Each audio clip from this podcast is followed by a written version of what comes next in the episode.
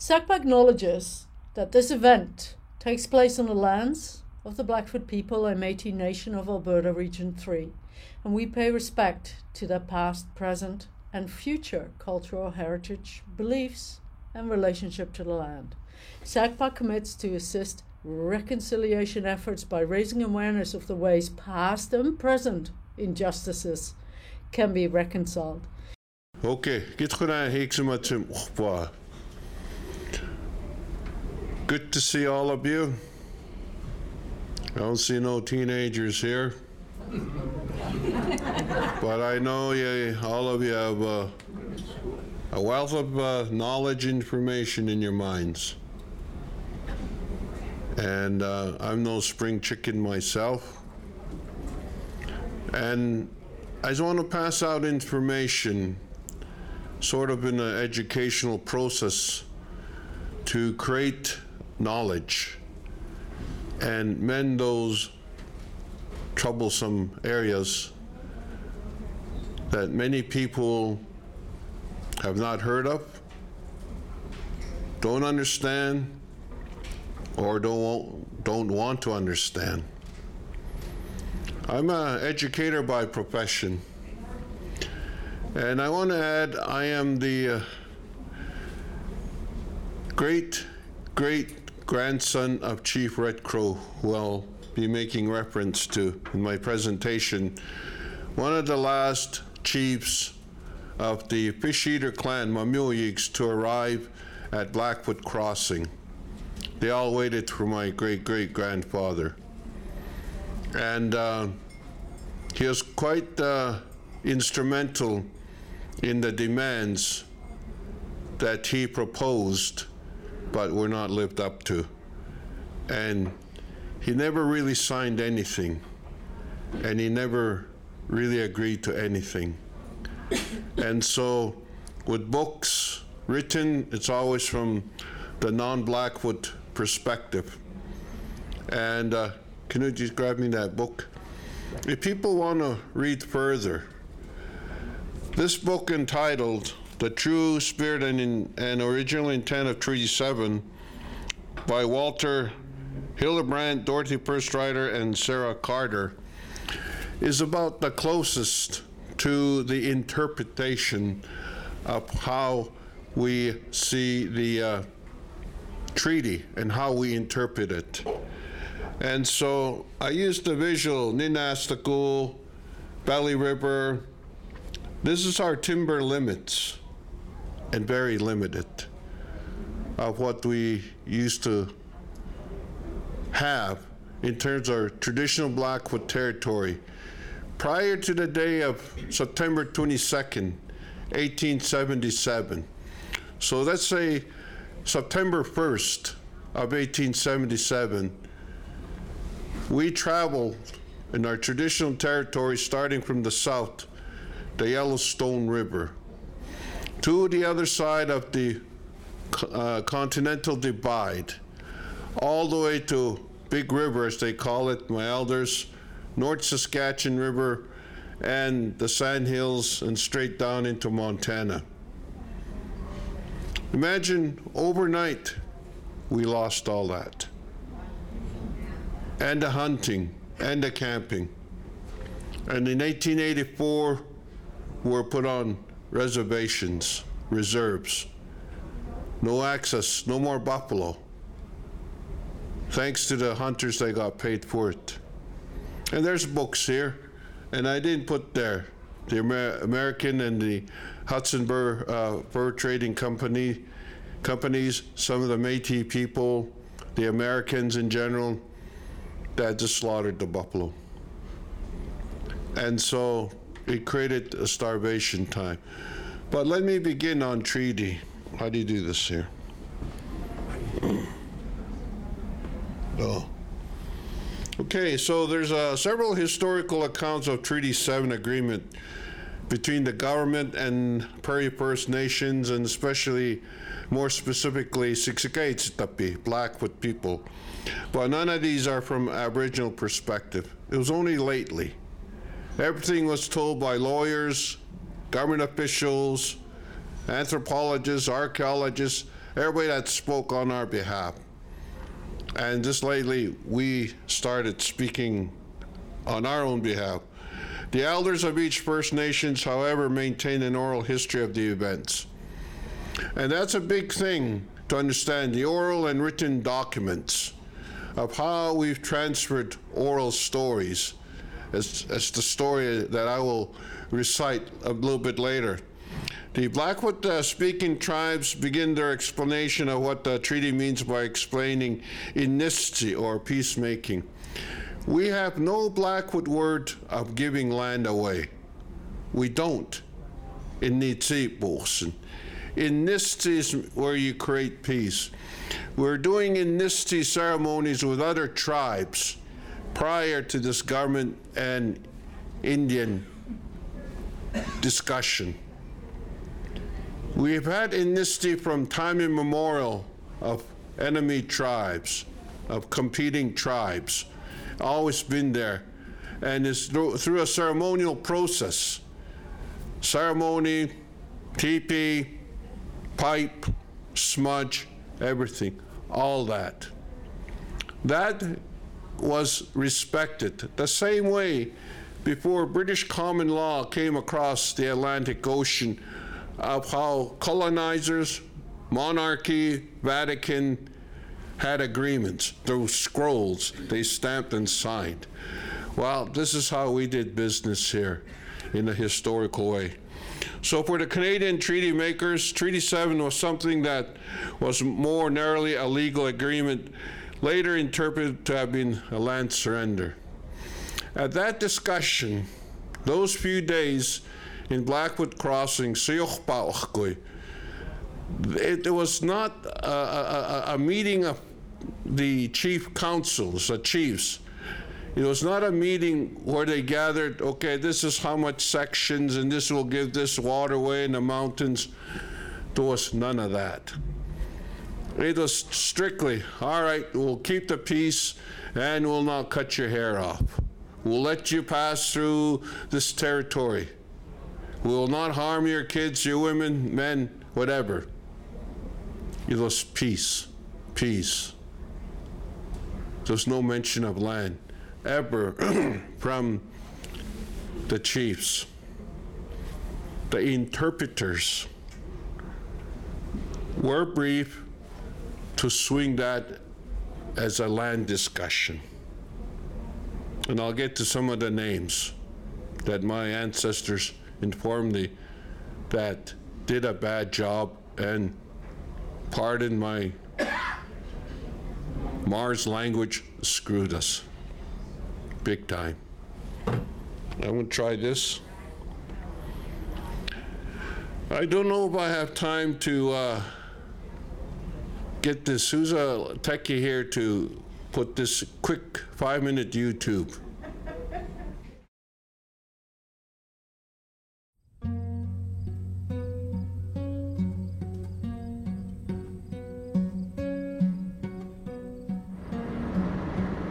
So we are at the Blackfoot Historical Crossing and we are on our way to the site of where Treaty 7 was signed.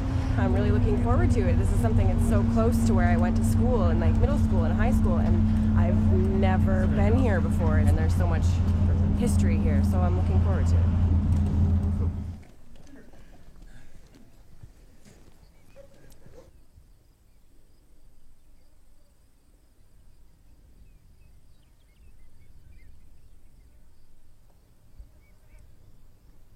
The medicine wheel, thousands of years ago, already set the template for what was going to happen.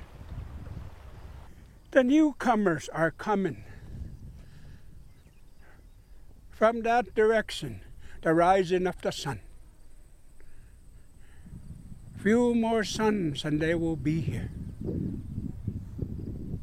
Now we're standing on this ground where just over to my right where they signed the treaty in 1877. It's that side where Clarence was telling us they had all the cannons set up, and over here at Blackfoot Crossing, where the river is actually shallow enough to where they could cross the river, it's almost surreal to actually think of how how vast the camps were because you like you think about it in your head Um, but it's so much bigger than that. So, when treaty was coming, police camped here. So as you stand here, take all these houses away, take all these trees away, just look at the camp. It's in such a big camp. A Tsuut'ina, RC, and the stone is camped on that way on that side. The Bloods, the Blackfoot, South Piegan, Piegan. And our modern treaty tribe, the Goban, some of them, the society people came and camped with us. What if treaty doesn't happen? What's the other alternative? We go to battle. Just behind the hill, there's 10,000 warriors ready to battle. It's not a sense of, I'm a landowner, no. It's a sense of the Creator put everything here for all of us. If we respect the protocol, if we respect each other to help each other, like the two at the Mohawk, you sail two streams, you help each other, but you don't jump in a boat. No, you don't belong there. You sail that. You make sure you're in that same direction, helping each other. They said, go for it. Sapomksaka, you will have to deal with this. So Crowfoot had a big decision. I have a big responsibility for my people. He went back and told the other chiefs that people had to let them. The interpreter didn't even speak. One them got loaded the night before, and he wasn't in any position to translate. They had to get Le. He couldn't even speak English, let alone sporadic Blackfoot.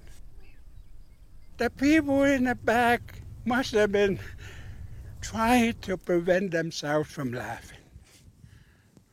I would have laughed if I was there. Crowfoot made a speech about the future.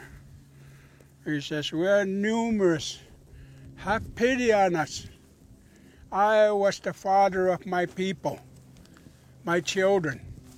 You will be the father of my children. Have pity on them and take care of them. That's what Crowfoot said. It's a little longer. I'm just abbreviating, simplifying it. I believe Crowfoot was very sad. That is the story from the people that stood here. Now you've heard it. you won't find that in books.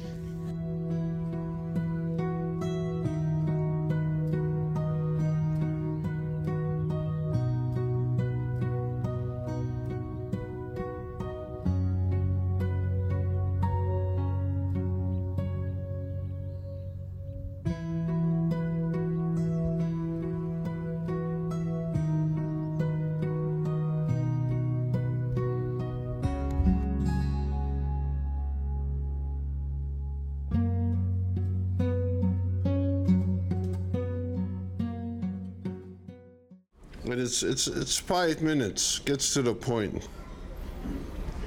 If we didn't sign the treaty, we would have gone to battle. And some were ready to go to battle. There was no alternative. It pushed the agenda either give up your land and we'll give you this. And all the chiefs talked about it. A very close majority, let's keep peace. We already smoked a pipe. We already prayed.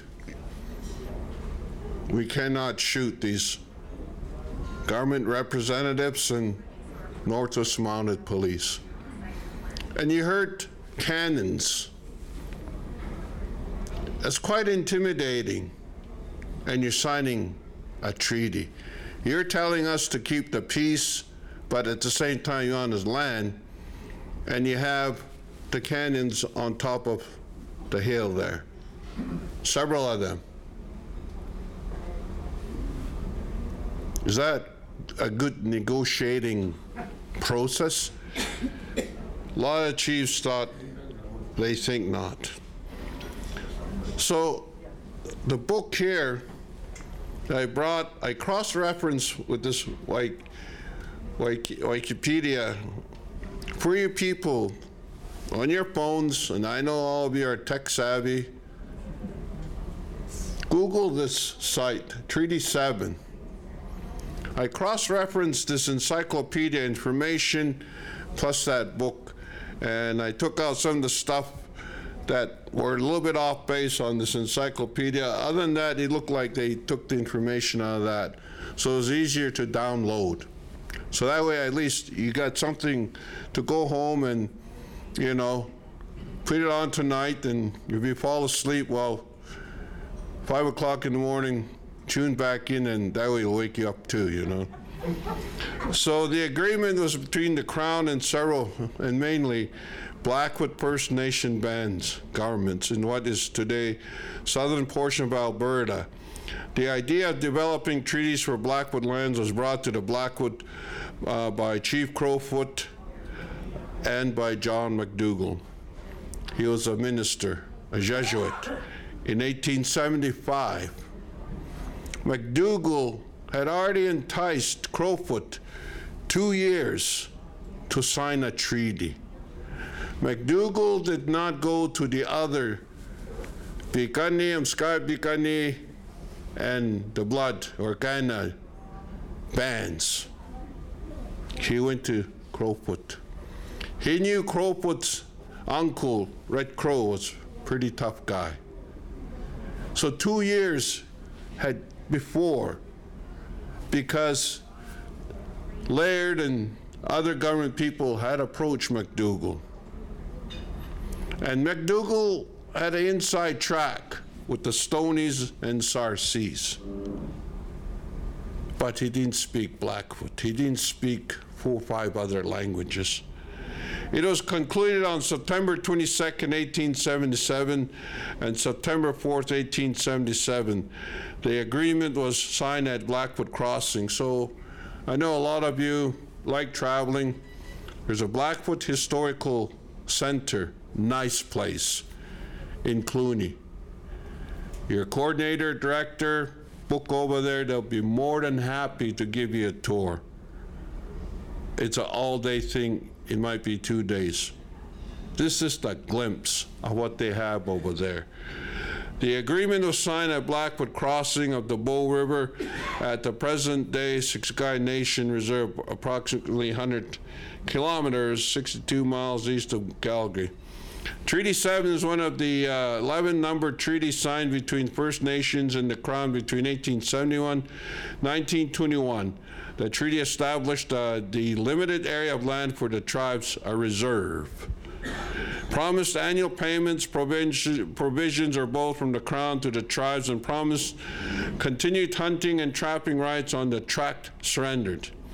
In exchange, the tribes ceded their rights to their traditional territory, of which they had earlier been recognized as owners. They never ceded. Never. That is the federal legal interpretation. Oh, we gave up this to keep continue hunting and provisions. These are documentation by Ottawa. The five nations were Blackfoot, Sarcee, and Crees in the blood. They were nomadic population. I don't like the word nomadic, but I'll use it. They moved about, but they knew exactly where to camp their four to eight seasonal camping areas, even more, which allowed them to move freely, following the buffalo herds from which they were gained a lot, where they gained a lot of their resources and were able to live. The five nations owned their lands and used them for hunting uh, grounds as well as for, uh, for settlement areas. The whole massive buffalo. And thanks to all those people that shot the buffalo, start starving us. Well, we got them starving and their numbers dwindled by smallpox outbreaks. Let's make them sign a treaty and put them on reservations or reserves And that's exactly what they did. And we're still stuck on the blood reserve, Pikani. I'm Pikani. The Canadian government wanted to build a railway, but in order to proceed, they had to acquire the land from the indigenous people. The government brought forward the idea of a treaty to the indigenous people who resided on the land on the plains that was needed for the railroad. There were already treaties in place between other indigenous groups and the government. This was the seventh treaty. CP Rail. Get those savages out of the way. Make them sign treaties. If they're not coherent and they don't understand it, we'll take whatever. And we will say they agreed to it. Let's get this train going to the Pacific coast before the Great Northern Trail of the United States beats us to the Pacific Ocean. The Great Train Race. All the passes Crow's Nest Pass, Calgary Pass. Those underlying tendencies. They never said anything about the train. None whatsoever. The white, you sign this, the great white grandmother will give you this land. And my great great grandfather Red Crow said, What do you mean? And who's this great great grand grandmother? I got my own grandmother. How can she give us land when it's already ours? That is still perplexing today. And the so called terra, terra nullius. I don't believe in it. It's just a bullish, brutal, hostile, whatever you want to interpret it, takeover. And Red Crow didn't like it. He said, How can one great white grandmother have so many great great and grandkids? Who is she? You people talk about. Oh, it's on our medal, on our medallions. So we don't know her, and we don't want to get to know her. Treaty 7 was signed in September between the Crown, the Crown, the government, through the monarchy representatives. So called Canada was still under the imperialistic colonial rule of the Crown of England. So they're calling the shots way over there, to here, to here, to the Prime Minister. And so Pikani, Stony, Nakota, Tsuut'ina, the negotiation of treaty took place between David Laird, Lieutenant Governor of Northwest Territories, and James Macleod, Commissioner of Northwest Mounted Police, who are first acting as the Crown's treaty commissioners. The First Nations acting as the Crown's treaty commissioners, and representatives were largely from the Blackfoot. Con- the First Nations acting as the uh, representatives were largely from the Blackfoot Confederacy, due to their inhabiting the majority of the land being sought. And this is where it wasn't really Treaty Seven; it was Blackfoot Treaty. Just lately, it's being entitled Blackfoot Treaty. It was all our territory. All the other tribes were not indigenous to this. And it causes some splits here, but that's okay. Truth and facts have to come out on top. And so the facts of this is this was Blackfoot territory. It was all Blackfoot territory, traditionally.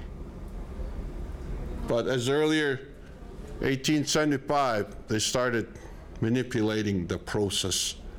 How can we get the Blackfoots to simmer down and more or less lock them on the reserves? There was also discussion around annual payments, reserve land, and education. The indigenous leaders and their nations were greatly concerned about continuing to be able to hunt and fish across all the land. Crowfoot waited for the arrival of Red Crow, the leader of Kainai Nation and a trusted friend of Macleod, before making any decision with the treaty. Once Red Crow arrived, Blackfoot explained, Crowfoot explained to him to the best of his ability about what he believed the treaty to be about. Crowfoot was upset. Said, this is not good. Matsuka appeal. I'm camping by Yellowstone River, all my people, and the Fish Eater clan, Mamuiks, were one, if the, the largest band of all the other bands of the four tribes. Lots of camps there. He didn't like it. He felt something not good about it. And so everybody waited for him because the Mamuiks were pretty fierce. And he said, kind of more or less, you brought me all this way to, to, to, for this? It doesn't sound good. And he was directed to McDougall, the priest, Jerry Potts, and Jimmy Jock Bird to have Indians. He didn't like it at all. And so the opinions of the treaty differs across Canada. And this is a kind of small writing. Their interpretations are guided by the support of the Crown, and the Canadian government viewed it as a contract. And the difference between a contract and a covenant, that is, the covenant is conceived under a deity and therefore a spiritual context. So deity and covenant and contract. They view it as a contract, not a and most part a conclusion. The treaty, uh, that Treaty 7 was a peace treaty rather than a land surrender. Treaty 7 nations all said that that was, I don't know what's wrong with my computer here.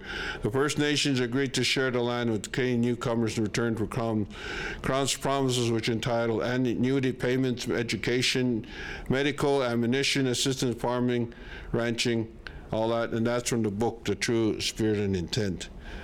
And our sacred places, just a few of them. Today, the annuity payment, if I could quickly go back to that, we are given five bucks back then. I still get five bucks today. It'll cost me $35 from my house for gas to go pick up my five bucks. Think about it. Education has never been fulfilled the health, ammunition. Right now, we can't even farm on the blood reserve. The government put a stop to it, stop giving my grandfather, who can drive a tractor, in the late 50s, 60s. Government told banks do not give seed or fertilizer or machinery loans. Since then, we have non Indians coming on the reserve and all those truckers. Today, the blood reserve all those non native farmers take out $26 million. And they have concerns of being racist. Look at who's feeding the city, your family, your kids going off to college, university. And most of that money is injected in this city, 26 million. And so medical care, I had a niece we're to bury. Went to the hospital twice, sent her back with pills. Again, they found her in her house last week. Where is the medical treaty right to this? I'm pushing this agenda to today of how we're still being treated. So I get asked, you Indians don't pay treaty. And I tell them, give us our, all our land back that you got for free, and maybe I might pay taxes. So I don't buy into that non Indians paying non taxes. You guys didn't pay for the land, and you've made billions upon billions on our traditional Blackfoot territory, and I get five bucks. Think about it. There's no dang way I'm going to pay taxes because you didn't pay for the land. This place here, all over. And we got these little reserves. So I'll conclude on that. The treaties and anybody, you could get anybody from the Blackfoot Confederacy to start to talk about treaties. They're going to talk like me, and maybe even worse. It was a giant ripoff. We got the bad end of the deal, even 2022. So I'll stop there because this is actually a three day, four day presentation. And uh, I need water before smoke comes out of here. Thank you. So, uh, any questions, you know? I'll come up and moderate. Sure.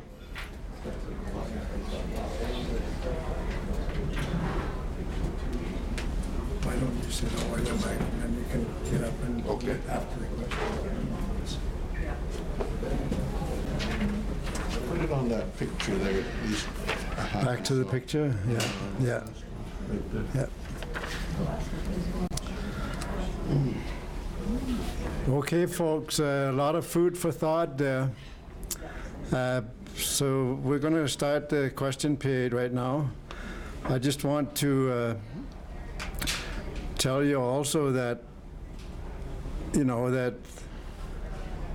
think about truth and reconciliation, and it all ties into to the treaties and how indigenous people were treated over the years. It's not something that's going to fix itself in one or maybe even two generations, but it's a start when you when you when you hear the stories you can appreciate what the indigenous people have experienced. And I think th- that especially the, our younger generations they would learn in school what what went on. They will have a different outlook on how to uh, evolve. And hopefully someday we'll have a society that can that can that doesn't have to rely on on government help all the time to they be self, self-sufficient like like the indigenous people were before uh, white people arrived anyway uh, I invite you to come up and uh, and if you can line up, if you could move also, you can line up uh, along the wall here. That would be, that would be really good. So you don't have to walk in front of the uh, camera. So, go ahead, Henning.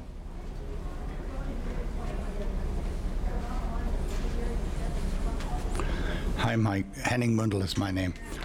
Um, you did, like uh, Knut said, give us a lot of food for thought. I wonder, though, if you could outline a little bit what is the relationship between the BTAP, the Blood Tribe Agricultural Program, and the uh, blood, the community?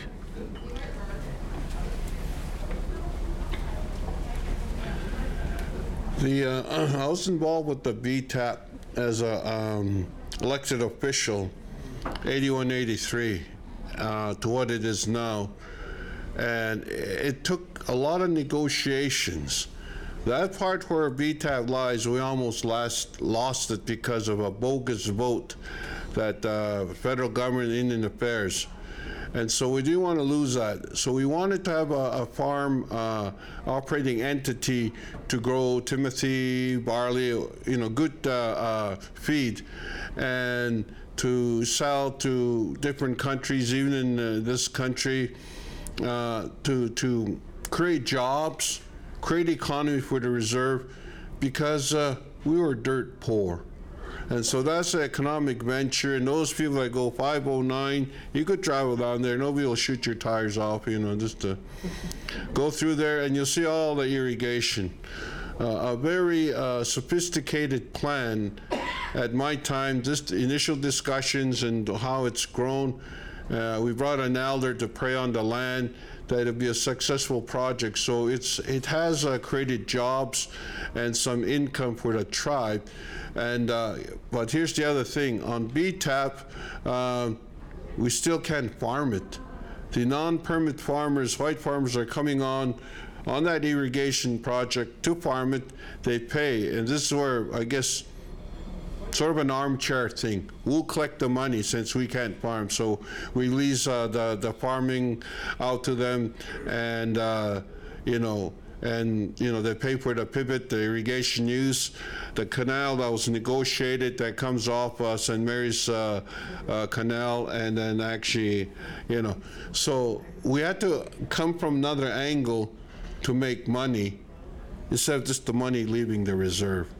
So at least a portion of that is staying on the reserve through these uh, ventures uh, um, to uh, Korea, Japan, some of the Pacific Rim countries, and it's been going for about, I'd say, Uh, a little bit uh, towards the end of uh, 1980s, it really flourished, and so we pride ourselves that uh, the feed that goes out, there's no foxtail, no weeds. It's pure feed, going to Japan and those places have small countries to feed their poultry, their hogs, their agriculture because they don't have that kind.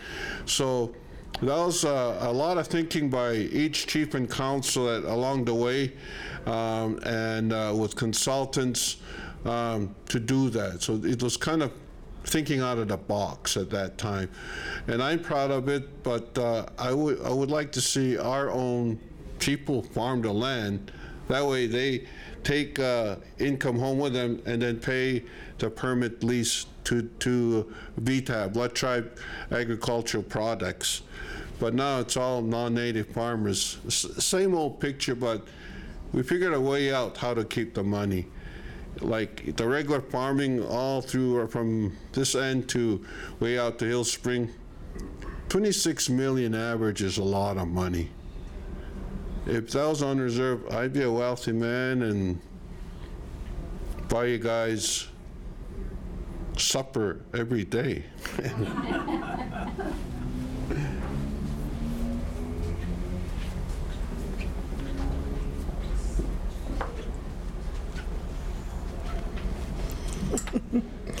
Bev Mundell Atherstone, thank you so much for being here. We've known each other forever from the university, must be four decades. Pretty close. Um, so I'm I'm curious what um, what rules are there still in place that keep people from people from the reserve from farming? Is it st- are there still the rules that the banks uh, don't give you the fertilizer, won't give you the loans, and if so, how can those rules be changed? Would that be through members of parliament? Would that be through talking directly to the prime minister? How how how could that be changed? Yeah, yeah. Thank you. You know, it, it can be changed. If the federal government and all these national banks had a heart, had a consideration, instead of being politically motivated, the government uh, back in the day did tell the banks around here, do not give out any more farm loans to, uh, um, sorry, to, um, to Blood Tribe members. And so that, back then, there was a little bit of loans given out, not a lot in the 50s, little 60s, and it just stopped. All these machinery, they were old, but they were still workable. You could see tractors just sitting all over the reserve. Old swathers, old mowers, just sitting there because you couldn't farm your own land. Now, in order to farm, anybody on the reserve to farm their own land, they have to come up with their own collateral. But you can't get collateral because you have to go to the bank. So some save and save. We have about two or three, and they're really sweating it every year out of their own pocket, you know, paying for their little machinery. And so that was done because the word was, and, and I'm not going to speak for other tribes, but the Blackfoots and especially the Bloods, the Bloods cannot get wealthy. Then we cannot control them if they get wealthy. That was the idea on behind it. There's documentation. But you go to British Columbia, they did not sign treaties. Those that have traveled to Vancouver, the ocean front, Musqueam Band, all the other bands, they own the waterfront. And they didn't sign a treaty. My brother Clarence Louie Osoyoos, very successful leader, they're making money, lots of money, from the ocean, whatever. They have their own 40 mall type stores, you know. And, and so now it's, it's casino. Well, let's try. We can't even get a casino yet because certain casino groups are undermining that. So it's, it's constantly frustrating to get access. But to answer your question, the feds can change all this. the banks know how much grain comes out of there because they give farm loans to everybody else except us. But they won't. I could go in there and ask for a loan of 500 to buy a tractor and a seeder just for starters. I will not get it because they're going to say you have no collateral. Well, my collateral is the grain or the feed that I'm going to get to buy the fertilizer and the, the seed. So we can't even get any startup costs for seed to get started. They're not allowed. But you got to pay out of your own. And there's two or three, and they're hanging in there, hanging in there. And the tribe isn't helping them out either. That's the other, another story. I'll say that in December, SACPA.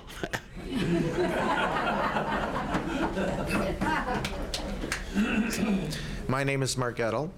So there's no doubt that the government goal was assimilation through the uh, residential schools, etc. And uh, now with the truth and recon- reconciliation, uh, what what do you see the future of the blood tribe? In uh, let's say in 100 years, do you think the simulation is going to start happening, or wh- how? What is your vision, and what would you like to see in the next 100 years or so?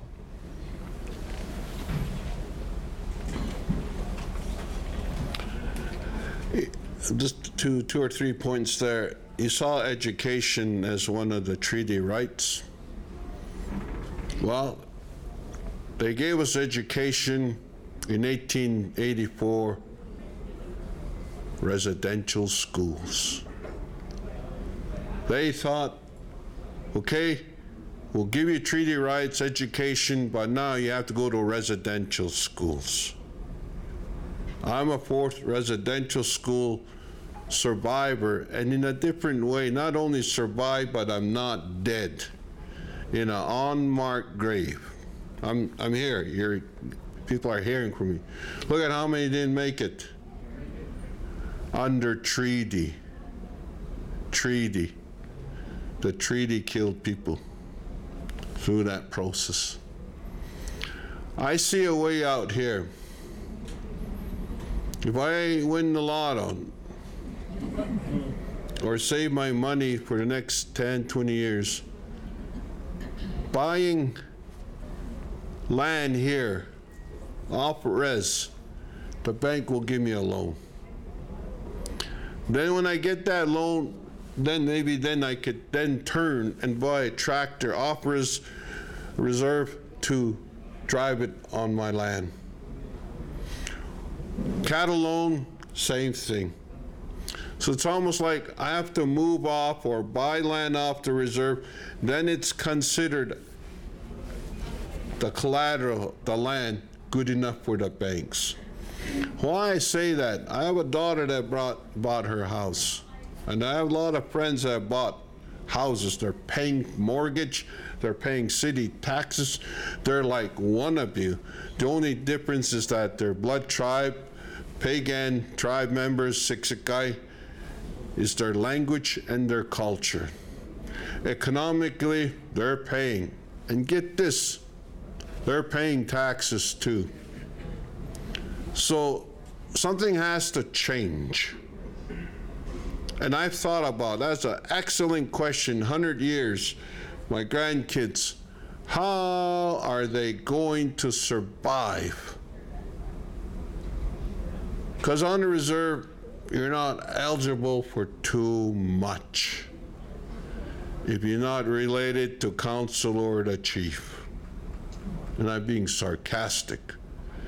Nepotism is a way of survival on the reserve. It's, it, it's just there. It's kind of almost normal, and it shouldn't be. But in terms of, you know, I think, you know, you take oil and gas. I got 96 oil and gas by my house. I don't know if that's why I have diabetes. I know I breathe something 18 years ago. Knut knows about that story.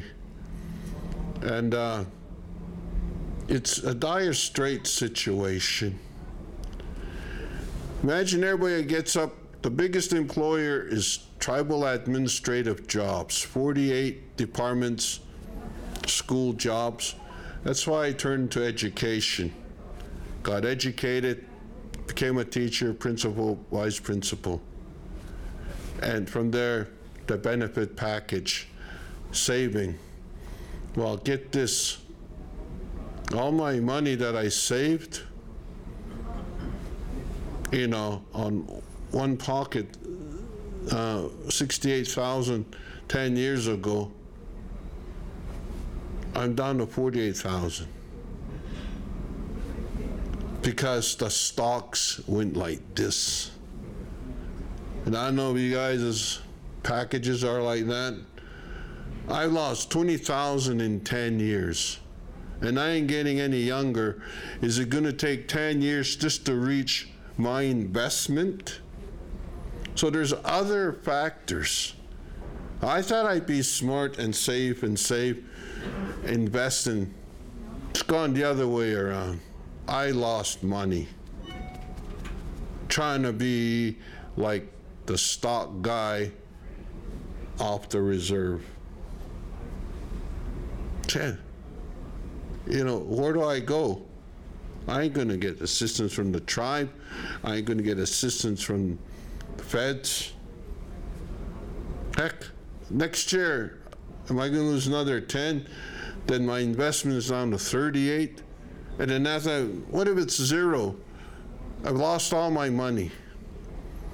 But all the financial consultants, invest there, invest there, the, the mile, the secure, and you know high risk and whatever. You you guys all heard that thing. I did the the safety thing. it still didn't work. So I'm answering your question a lot of way. It's difficult. Difficult, difficult. But like I say, if I move and buy off reserve land, then the bank will look at me.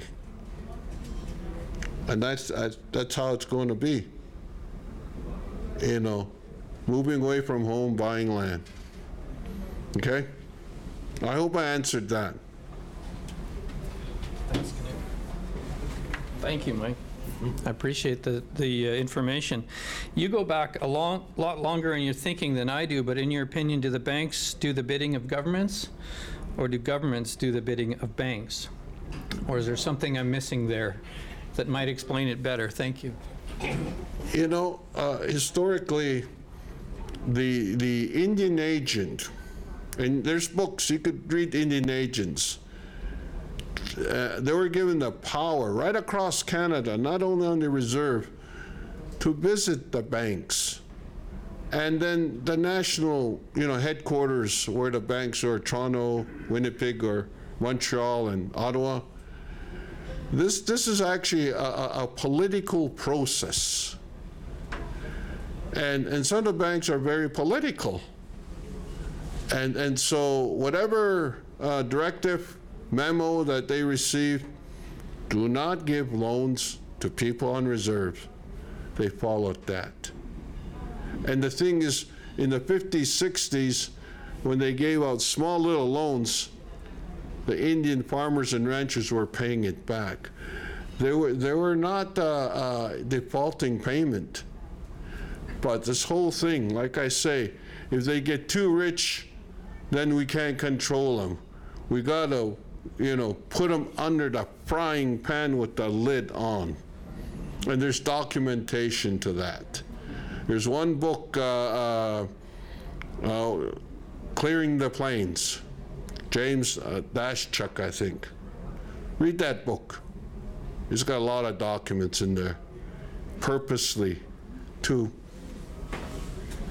I guess, dis- make us disappear.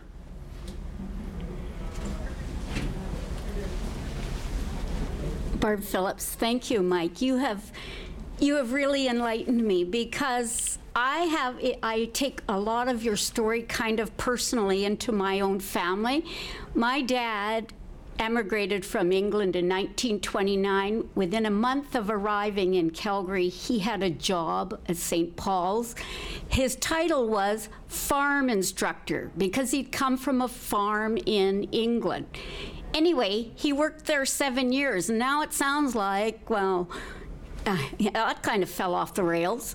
Uh, so, when exactly did the government or whoever decide that First Nations people could not farm?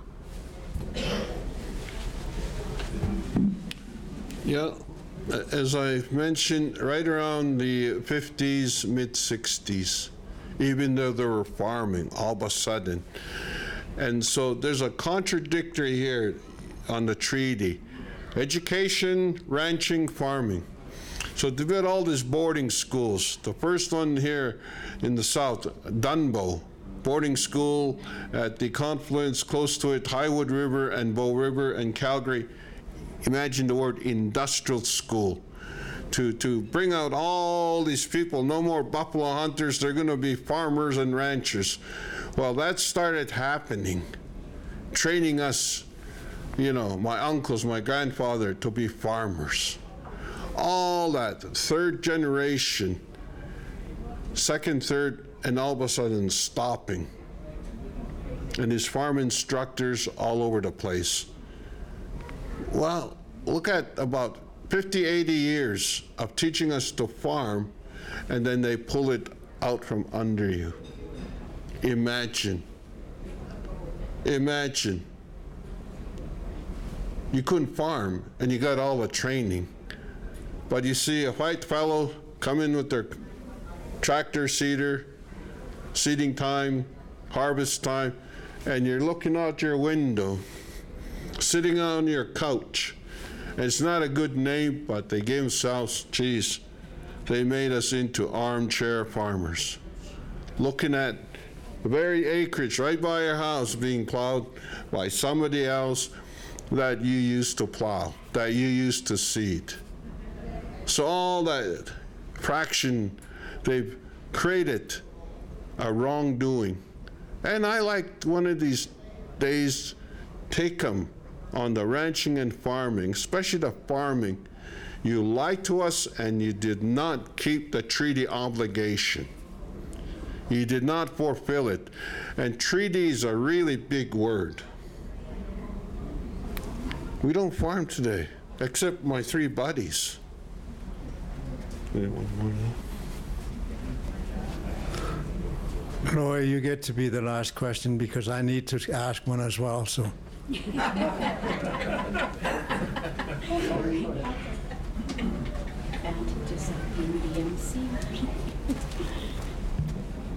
Mike, thanks for your presentation today. It's very, a real eye-opener.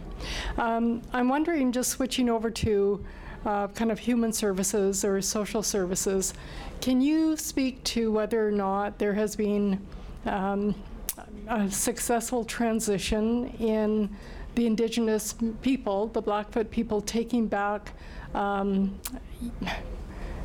autonomy over their children and families, uh, family services, child protection, that sort of um, thing.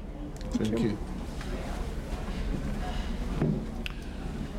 As I mentioned, I'm a residential school survivor. My generation, only a few of us left. So you take the generations of, of four generations of residential school being taken away from your parents. And then, then you take the 1960s scoop where children were taken away and placed off the reserve. Well, yes, we're starting to take our children back. But the new boarding school is social development off the reserve, federally and provincially, still placing our kids off reserve foster homes. At some are right at birth, some elementary age too, that don't know nothing about their culture, their parents. And we're calling that the modern residential school. Sure, it's not, uh, uh, in terms of numbers, that high, but it's still there. It's still there. we are still losing kids, even though child protection, they're fighting, the leaders are fighting all across Canada to keep children on the reserves, to keep them. But we have people living off the reserve, renting, and they don't take, care of children or whatever accusation they face.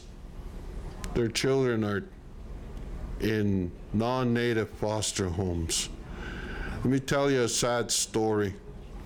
A few years ago, there was a social service event down at Whoop-Up, Fort Whoop-Up, and was dancing. And everybody that had a foster child tried to dress them up, a little bit Indian, ribbon shirt, whatever. There's three little girls, look like they're all sisters. They're standing by the fort there, their head down, totally shy. And a big guy, he was saying. About four of us thought, what the heck's going on? All those girls either were dressed uh, like Mennonites or, uh, uh, you know, Dutch. They had bonnets. Now they were dressed. It wasn't Blackfoot. They were dressed like another culture. And four of us got up, and this guy giving him heck. He was a big guy. And I approached him. Why are you swearing at these Indian girls? Oh, they're my foster child. I told him, no way. Is a public event. Let's go outside the fort. You swear at me. His face all turned and grumbling. And I told those girls, take your bonnets off. Then they let their hair just all, you know, just go instead of a bun. Then they joined the crowd. Imagine that. You talk about forced assimilation 10 years ago, 12 years ago, that's exactly what it was. And there's still foster homes like that off the res. You know. And there should be a study. And these kids, when they turn 18, some of them are landing on the street here. No money to be made on them. And they don't know their culture, their language. They're not finishing high school, some of them. They're over there. And that's true. That's factual. So we always have the tough end of the stick. This is 2022. And I think, when is the world going to change? It's up to you people. We talk reconciliation. It's up to the city. It's up to all these government, uh, federal, provincial departments to change their mandates and their attitudes and their racism. That's where it's going to change. And hopefully today I could change 0.5%, hopefully.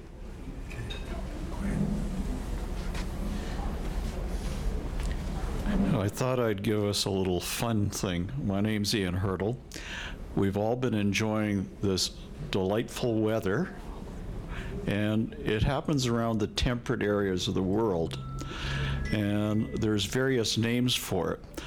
I just want to know whether we can still call it Indian summer.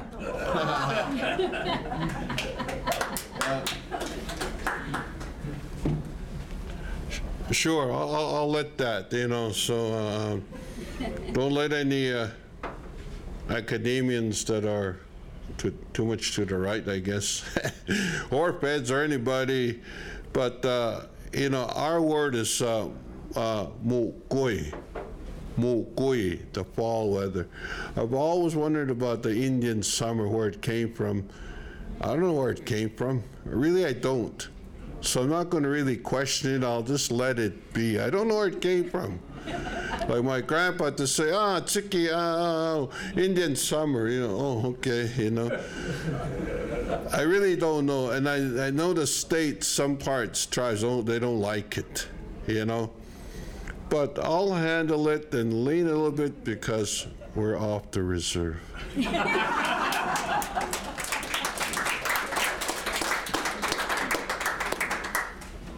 Um, Mike, um, I would like you to give us a little take-home message before you wind this thing up. But I just want to mention that if you could touch upon, there's been a couple of court cases in the last few years that's gone your way. Well, most court cases go your way uh, anyway, but you had, there's a fairly big settlement when they took your cattle away. And also, you own the land, or you, land includes all the way to the US border, which was previously not recognized.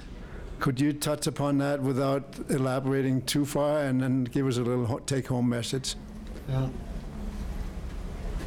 So just uh, um, on on the the land the uh, land claims thing, 134 year old case, and they had their formulas, numbers, and all that, and people say no, your leaders back then gave the land away. We never did. So that was the other reason 1980 I ran to Ottawa was uh, you know the treaties not being fulfilled in our land claim. And then we had a peaceful uh, uh, demonstration uh, in uh, July of 1980, and I almost got shot. All of us. Army, SWAT team, everybody. The police let their dogs on the elders. We had one elderly later, her cab was almost hanging down. A peaceful protest in southern Alberta. But you could see the attitudes. Get them Indians off the road. Well, I got on council 2014 or 2011 to 2016. I brought the courthouse, Queen's Bench, to stand off with council and the chief of the day. We had the hearings. The judge ruled in our favor. And who's appealing it? The federal government. The federal government. He's a, they're appealing. And Trudeau just shook all our hands. Old and the young one, too. The young one. He's, he's, you know, the federal department is, is, is appealing this. But I, I, I'm, I- I'm not going to run for nothing to Ottawa. And it better be in our favor. And everybody's saying it's in your favor, it's just slowing down the process. And so, right to the border. And it was on council, and there's still discussions having our own border crossing. Us, our ID, our, our uh, status card, whatever. Because right now, I'm glad they lifted up. I could go to Browning and come back to Montana. I have a tough time getting home. I'm from Canada. You got this, this, this, this, this, yeah. Jeez, maybe I should just stay at home, but I like challenging things. And what's the other point? Uh, The cattle settlement. Oh, yeah, the cattle summit in council that I started, you know, not negotiating, but the previous councilors, and especially our time in 2011, uh, 2016, all these wrongdoings. And so even bring it to court back then, bring it to court again, it took about, what, 12 years, 10 years? The cattle that were sold illegally by the superintendent, giving a small portion back to the tribe of the day, the leaders, and taking the rest. It's like the priest, if the priest is not abusing you, it's the superintendent robbing you. And so these are old claims that we're smart enough to calculate, geez, where did all this cattle go? Where'd the money go? Because it sure wasn't put into our trust funds way back then. So we're getting legally smart. To answer the other question, we're getting legally smart financially, real estate. We're getting our act together. And like I say, you know, we're going to change the economy, you know. And like I say, by uh, win 70 million, I think I'll buy one whole subdivision someplace and be my subdivision, something like that.